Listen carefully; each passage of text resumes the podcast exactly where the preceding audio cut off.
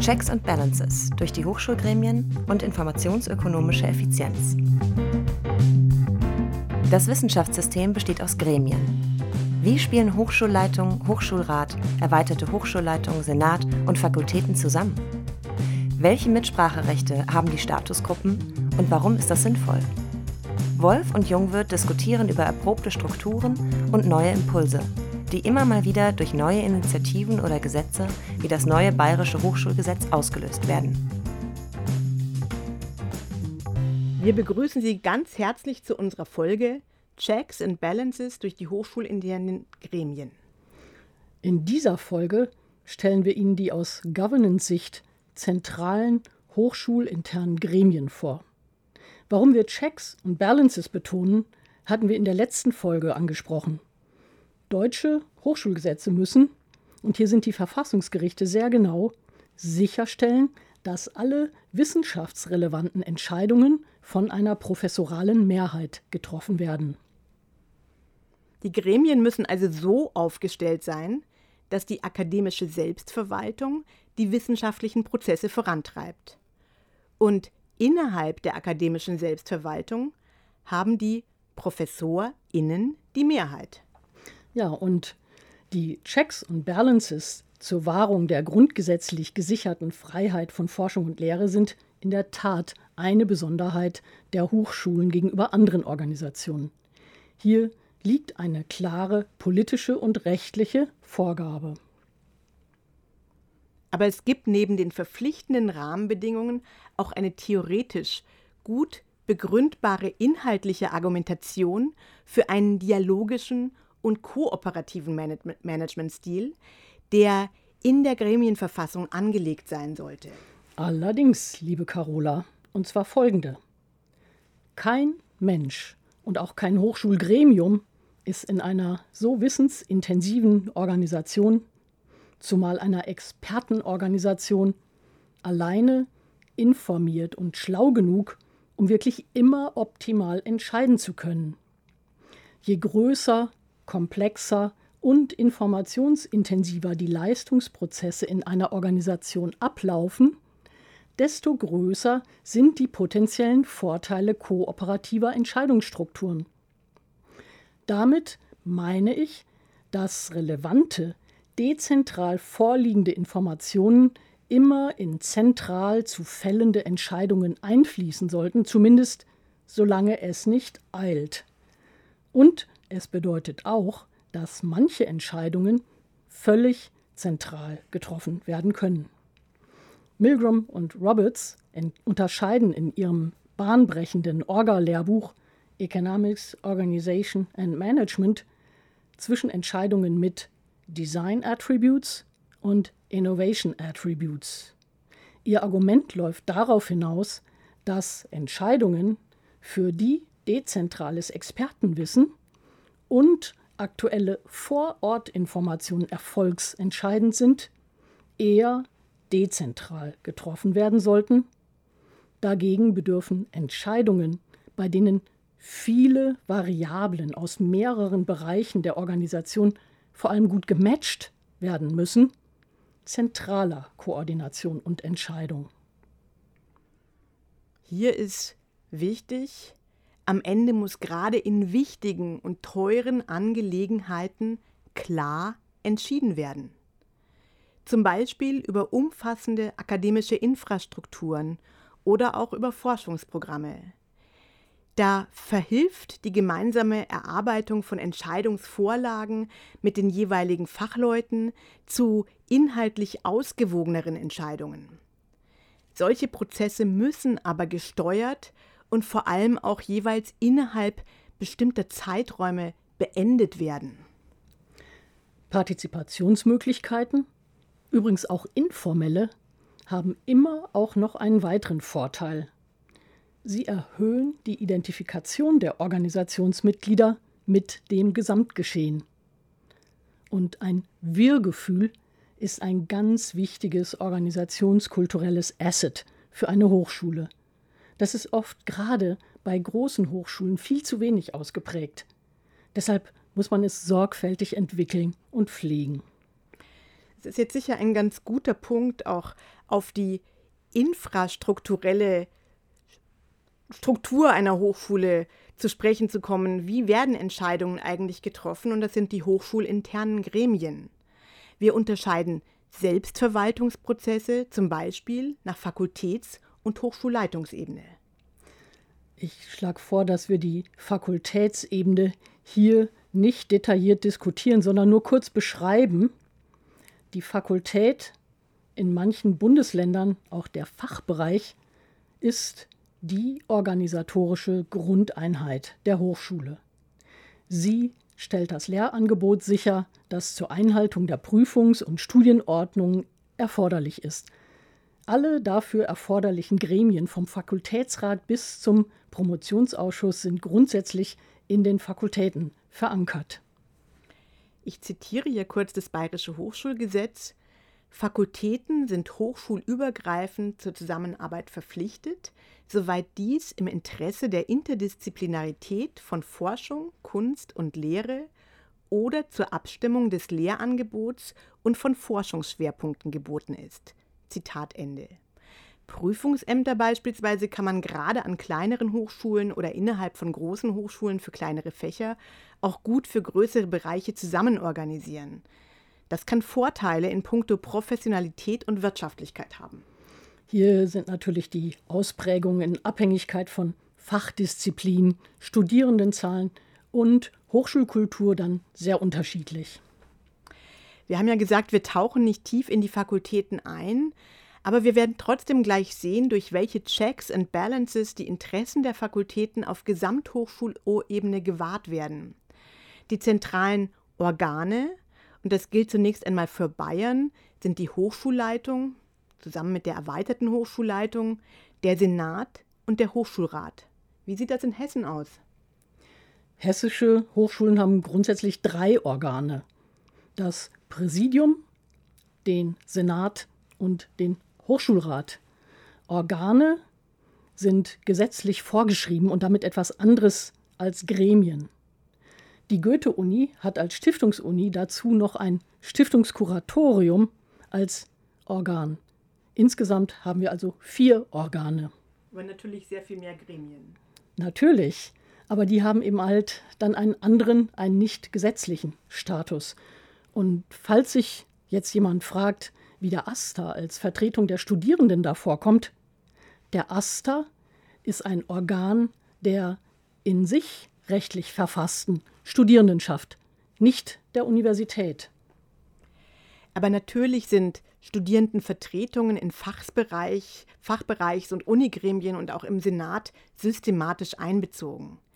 Je mehr es um Lehrangelegenheiten geht, desto intensiver. Und das genau ist übrigens ein wunderschönes Beispiel für informationsökonomische Effizienz.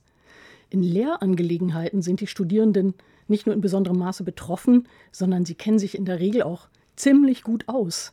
Wenn es um die Organisation der Lehre geht, ist ihr Input deshalb extrem hilfreich. Dann gehen wir jetzt ins Detail und befassen uns mit der Hochschulleitung. Die Hochschulleitung besteht aus Präsidentin, VizepräsidentInnen und der dem Kanzler in, wobei die Gesamtverantwortung und die Richtlinienkompetenz bei der Präsidentin liegt und die VizepräsidentInnen bestimmte Ressorts übernehmen. In Passau sind das Lehre, Forschung, Internationales und Diversity sowie IT und akademische Infrastruktur. In dem Zusammenhang fand ich in den letzten Monaten interessant, dass die Ressortgestaltung zweier neuer Präsidentinnen in ihren jeweiligen Universitäten große Aufmerksamkeit erzielt hat. Ja, in der Tat. Ursula Staudinger hat an der TU Dresden das Ressort Universitätskultur eingeführt. Die zuständige Vizepräsidentin entwickelt Strategien zur Etablierung einer Kultur der gegenseitigen Wertschätzung sowie des nachhaltigen Umgangs mit Ressourcen und Kerstin Kriegelstein an der Uni Freiburg hat den Geschäftsbereich Kommunikation und Strategie in der Hochschulleitung verankert, wo er ja auch hingehört. Hm, spricht irgendwie Bände, dass auf solche Ideen Frauen kommen.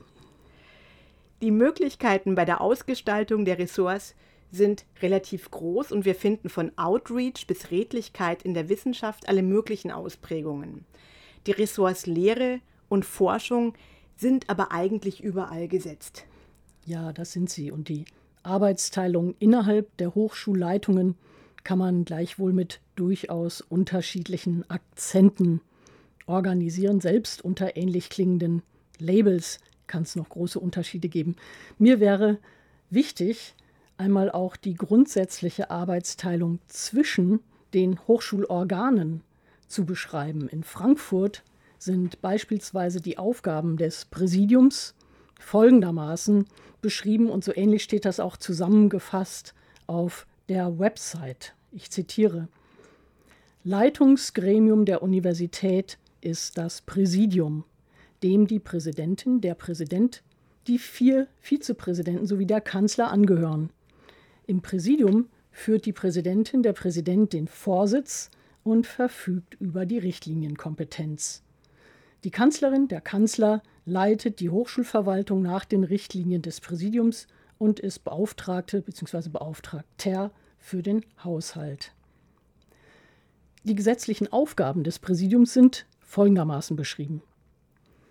Es leitet die Hochschule und fördert unter Beteiligung des Hochschulrats gemeinsam mit anderen Organen, den Fachbereichen und den Mitgliedern und Angehörigen ihre innere und äußere Entwicklung und legt jährlich vor dem Senat Rechenschaft über die Geschäftsführung ab.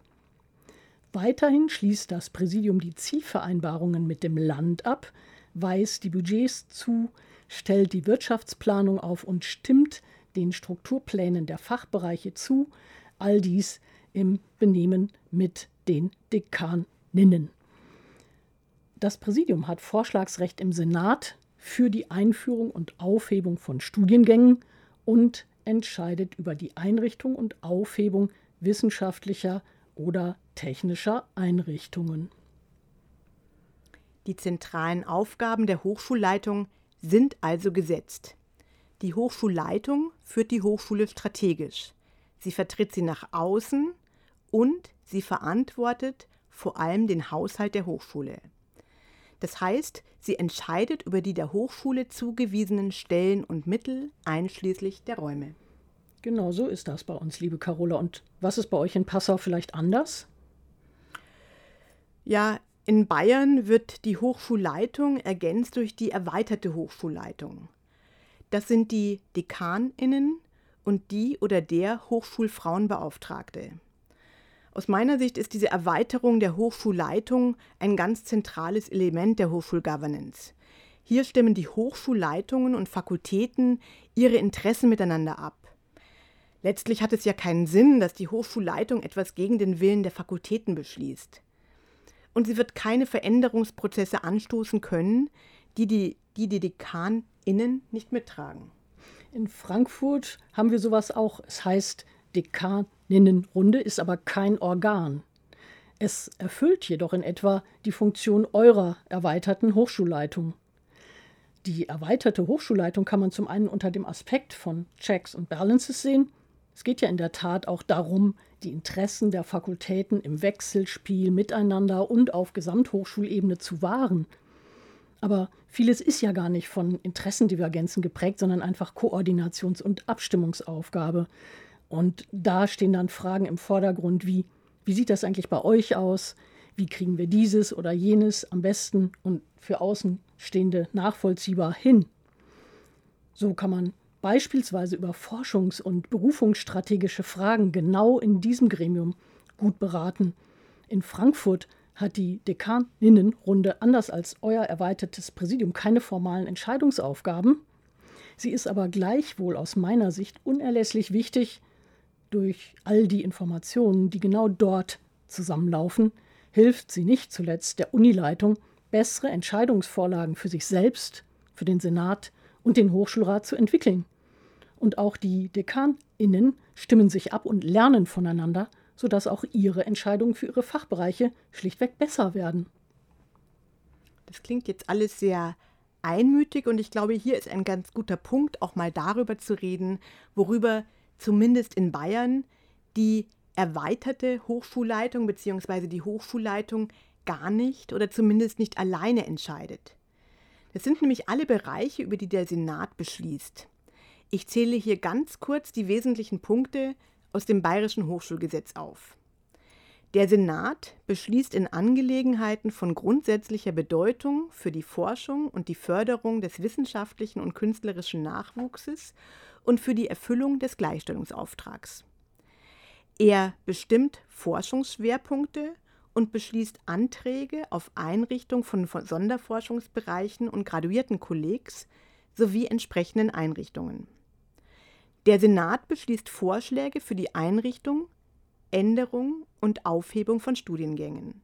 Und der Senat nimmt zu den von den Berufungsausschüssen beschlossenen Vorschlägen für die Berufung von Professorinnen und Professoren Stellung.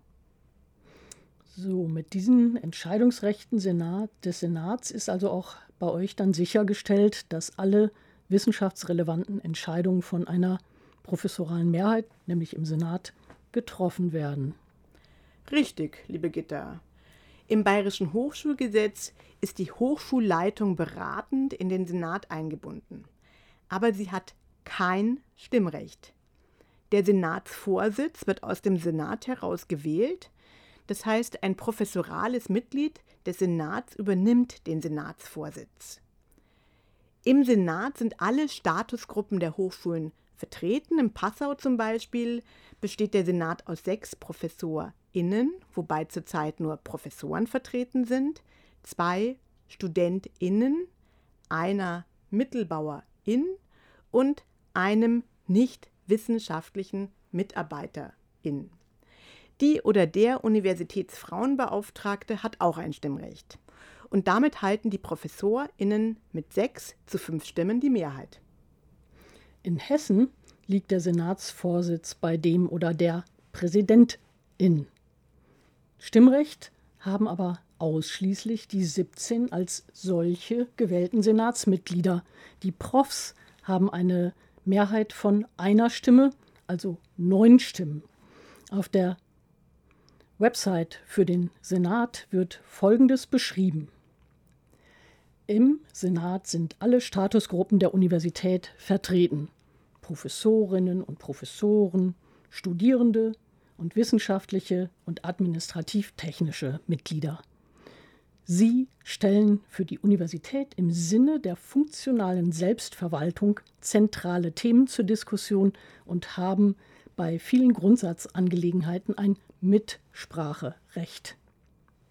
Wesentliche Bedeutung kommt dem erweiterten Senat, das sind die Hauptmitglieder des Senats plus ihre Stellvertretung, bei der Wahl des Präsidenten, der Präsidentin und der Vizepräsidentinnen zu. Der Senat ist bei Grundsatzentscheidungen involviert. Der Senat berät in Angelegenheiten von Forschung, Lehre und Studium, die die gesamte Hochschule betreffen oder von grundsätzlicher Bedeutung sind. Er entscheidet im Einvernehmen mit dem Präsidium über die Schwerpunkte in Lehre und Forschung. Er nimmt Stellung zu den Zielvereinbarungen und zum Budgetplan. Darüber hinaus beschließt er ebenfalls im Einvernehmen mit dem Präsidium und mit Zustimmung des Hochschulrats die Grundordnung. Zu den Aufgaben des Senats gehört auch, die Geschäftsführung des Präsidiums zu überwachen. Seine Zustimmung ist unter anderem erforderlich zur Entwicklungsplanung der Universität und für die Verabschiedung des Wirtschaftsplans. Der Senat schlägt zudem fünf der insgesamt elf Mitglieder des Hochschulrates vor. Interessante Checks and Balances gibt es also nicht nur zwischen Senat und Präsidium sowie Hochschulrat und Präsidium, sondern auch zwischen Senat und Hochschulrat. Allerdings, liebe Carola, dieser muss nämlich bei wesentlichen Entscheidungen, zum Beispiel eben über die Grundordnung, auch zustimmen, ebenso wie das Präsidium. Hier zeigt sich deutlich, dass der Senat eben nicht wie ein souveränes Parlament, sondern wie eines von mehreren wichtigen, arbeitsteilig arbeitenden Beratungs- und Entscheidungsgremien aufgestellt ist. Zugleich beeinflusst der Senat aber auch sehr stark, wer dann tatsächlich im Hochschulrat sitzt. Ja, der Hochschulrat ist dabei in Frankfurt anders als in Bayern ausschließlich extern besetzt.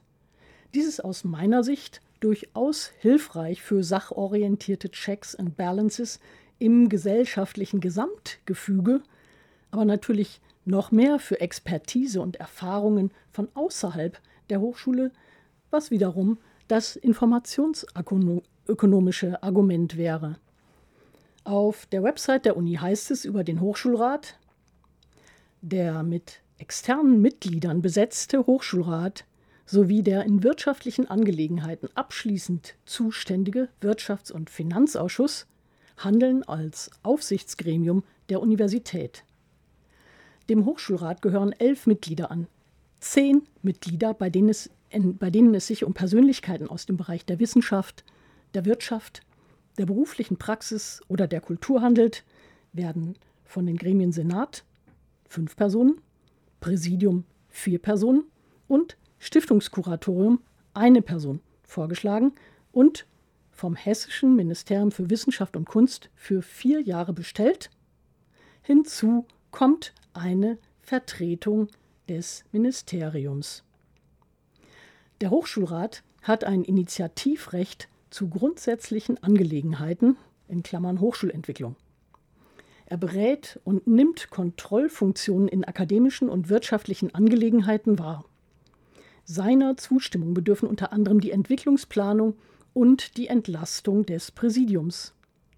Aus seinen Reihen bildet er einen Wirtschafts- und Finanzausschuss, der die Kontrollfunktion in wirtschaftlichen Angelegenheiten wahrnimmt. Hinzu kommt eine Vertretung des Ministeriums für Finanzen. In die Kompetenz dieses Ausschusses fällt unter anderem die Feststellung des Jahresabschlusses und die Zustimmung zu Investitionsplanungen, zum Wirtschaftsplan und zu Tarifverträgen der Stiftungsuniversität. Die Organe der Stiftungsuniversität arbeiten eng zusammen. An den Sitzungen des Hochschulrats nehmen das Präsidium und ein Vertreter des Senats teil. Der Vorsitzende des Hochschulrats nimmt seinerseits an den Senatssitzungen teil. In Bayern besteht der Hochschulrat zur Hälfte aus allen Mitgliedern des Senats. Der oder die Universitätsfrauenbeauftragte hat allerdings kein Stimmrecht. Und zur anderen Hälfte besteht er aus externen Mitgliedern, die vom Senat bestimmt werden. Den Vorsitz hat der oder die Hochschulratsvorsitzende, der oder die durch Wahl des Hochschulrats bestimmt wird. Sie oder er muss allerdings aus dem Kreis der externen Mitglieder kommen. In der Konstellation erweiterte Hochschulleitung Senat kommt dem Hochschulrat aus meiner Sicht eine ausgleichende Rolle zu.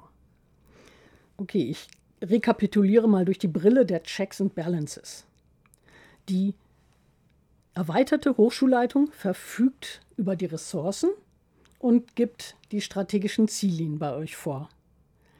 Der gesamte, die gesamte inhaltliche Ausgestaltung der strategischen Ziele muss jedoch vom Senat beschlossen werden man kann sich ganz gut vorstellen, dass sich die Parteien hier auch mal verhaken, oder? Ich nenne sowas institutionelle Selbstblockade, was ein klassischer Konstruktionsfehler in der Governance wäre, wenn es denn so systematisch tatsächlich passiert. Hier kann der Hochschulrat ausgleichend wirken. Er muss ja bei vielen Themen ebenfalls zustimmen. Ganz persönlich sehe ich allerdings die zentrale Aufgabe des Hochschulrats in Bayern darin, die oder den Präsidenten oder die Präsidentin zu wählen. Aber wie schon der Vergleich mit der Frankfurter Uni zeigt, das, sind sehr unter, das ist sehr unterschiedlich in den jeweiligen Bundesländern. Und bei ihnen liegt ja die Bildungshoheit. An der Goethe-Uni entscheiden bei der Präsidiumswahl in einem mehrstufigen Prozess eine von Hochschulrat und Senat gemeinsam besetzte Findungskommission und letztlich der Hochschulrat, wer zur Kandidatur als Präsidentin zugelassen wird. Gewählt wird dann aber vom erweiterten Senat. Und da gibt es wohl seit Wiedergründung der Stiftungsuni jedes Mal Zoff weil manche Senatsmitglieder den Hochschulrat zu mächtig finden. Im Sinne von wechselseitigen Checks and Balances scheint mir diese Konstellation ganz folgerichtig. Schließlich geht es ja nicht um die Wahl eines Staatsoberhauptes, sondern es geht ja um die Rekrutierung von Fachpersonal im Rahmen der vom Gesetzgeber gewünschten funktionalen Selbstverwaltung. Aus meiner Sicht sollte es hier um Expertise und nicht um Politik gehen. Ja, liebe Carola, das sehen wir so. Und eine wachsende Zahl von Hochschulen setzt in diesem Prozess inzwischen ja sogar Headhunter ein, um die Wahrscheinlichkeit zu erhöhen, geeignete, also fachlich qualifizierte Personen im Pool zu haben, aus dem dann letztlich gewählt wird. Insgesamt gibt es im öffentlichen deutschen Hochschulsystem aber meines Wissens keine Konstellation, in der eine Hochschulpräsidentin mit einer Mehrheit an Externen gewählt wird. Und genau das ist ja eigentlich im angloamerikanischen Wissenschaftsraum üblich. Ein externes Board bestimmt über die oder den Präsidenten und entfernt ihn oder sie bei Bedarf auch wieder aus dem Amt. Dieses Verfahren hat im Grunde den Vorteil, dass die Leitungswahl die Hochschule nicht entzweit. Und das erleben wir ja im deutschen Wissenschaftsraum immer wieder. Es gibt in einigen Bundesländern, zum Beispiel in NRW oder in Hamburg noch eine andere Konstruktion, die eine politische Spaltung durch die Hochschule verhindern soll, nämlich eine Findungskommission trifft die Auswahlentscheidung und schlägt der professoralen Mehrheit genau eine Person vor, die gewählt wird oder eben nicht. Wieso man damit allerdings eine Spaltung der Hochschule verhindert, ist mir nur begrenzt klar. Es könnte sich der Disput dann ja auch einfach in die Findungskommission verlagern und dort noch verschärfen. Eine hochschulweite Diskussion würde das im Konfliktfall bestimmt nicht unterdrücken, jedenfalls nicht in Frankfurt. Also mir gefällt diese Konstruktion ganz gut. Zum einen findet diese Auswahlentscheidung in einer relativ kleinen und diskreten Gruppe von Findungskommissionsmitgliedern statt. Sie sind also kein öffentlicher Akt. Damit können sich Personen, die sich eben nicht öffentlich zur Disposition stellen wollen, zum Beispiel weil sie schon ein Amt bekleiden, auch zur Wahl stellen, ohne Reputationsschäden zu erleiden. Und so ist dann tatsächlich das Spektrum an Kandidatinnen größer. Und meiner Erfahrung nach entzweit sich das Kollegium tatsächlich nicht über die Wahl der Präsidentin, einfach weil es im Vorfeld zu wenig involviert war. Und das halte ich im Sinne einer familiären und guten Universitätskultur für ganz wichtig. Naja, zumindest einzelne Senatsmitglieder in Frankfurt würden das Verfahren aus Prinzip weiterhin kritisieren, solange der Hochschulrat ja auch über die Findungskommission noch ganz, ganz wesentlichen Einfluss hat, nämlich mehr als die Senatsmitglieder. Die Wahl des Präsidiums ist, Gott sei es getrommelt und gepfiffen, eine relativ seltene Entscheidung im Normalfall ja nur alle sechs Jahre. Die Checks and Balances sowie Informationsflüsse durch die Gremien zeigen sich auch im universitären Alltagsgeschäft. Über jede Einführung oder Aufhebung eines Studiengangs oder Berufung muss im Senat abgestimmt werden. Und in der Senatskommission Finanzen finden intensivste Verteilungsdebatten statt, ehe der Senat schließlich im Plenum dem Haushalt zustimmt allerdings nicht ohne zuvor auch noch mal darüber diskutiert zu haben. In Bayern stimmt der Hochschulrat dem Haushalt zu, während der Senat nicht einbezogen ist. Und vielleicht deswegen kommt es auch immer wieder zu Spannungen zwischen Hochschulleitung und Senat. Aus Sicht der Hochschulleitung kann es sinnvoll sein, zum Beispiel einen Studiengang einzustellen, weil er keine Studentinnen findet, die ihn studieren wollen. Jeder Studiengang kostet und die Ressourcen könnten für nachgefragtere Studiengänge eingesetzt werden. Der Senat kann sich hier auf den Standpunkt stellen, dass kleine Fächer Teil der Universitätskultur sind. Das sind jetzt ganz typische Konflikte, mit denen aus meiner Sicht wirklich schwer umzugehen ist. Dieses Thema, also Einstellung von Studiengängen mangels Nachfrage, ist übrigens in der Goethe-Uni ganz anders geregelt. Wir sind systemakkreditiert und zu den Akkreditierungsregeln gehört auch, dass ein Studiengang, und so heißt es da tatsächlich in den Richtlinien, wirtschaftlich sein muss. Auf diesen Punkt hat die externe Kommission bei unserer Systemakkreditierung allergrößten Wert gelegt. Kein Studiengang kann nach einer hinreichend langen Testphase reakkreditiert werden, wenn er zu klein und dafür zu teuer ist, sprich zu wenig Studierende und Absolventinnen aufweist. Würden wir darauf nicht achten, stünde unsere eigene Reakkreditierung als System akkreditiert auf dem Spiel.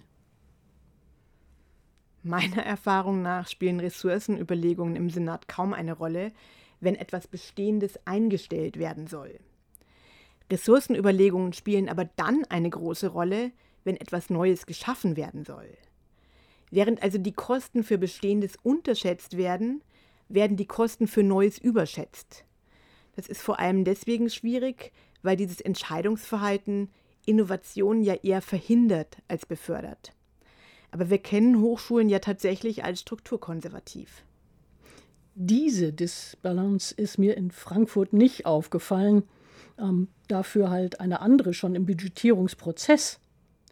Denn auch über den Haushalt wird ja im Senat, vor allem in der Senatskommission Finanzen, intensivst diskutiert. Natürlich mit Blick auf die Planung des Präsidiums. Wenn der Haushalt aber einmal beschlossen ist, ist das Präsidium dafür verantwortlich, geplante Maßnahmen auch zu finanzieren. Eine Schieflage gibt es meiner Erfahrung nach bei der Bereitstellung von großen Beträgen für strategische Maßnahmen und Infrastrukturen.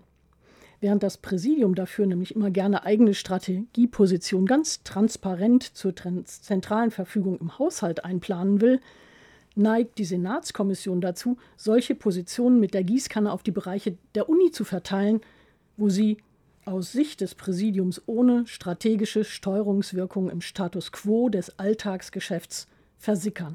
Und genau hier gelangt nämlich die kollegiale Selbstorganisation aus meiner Sicht an ihre Grenzen.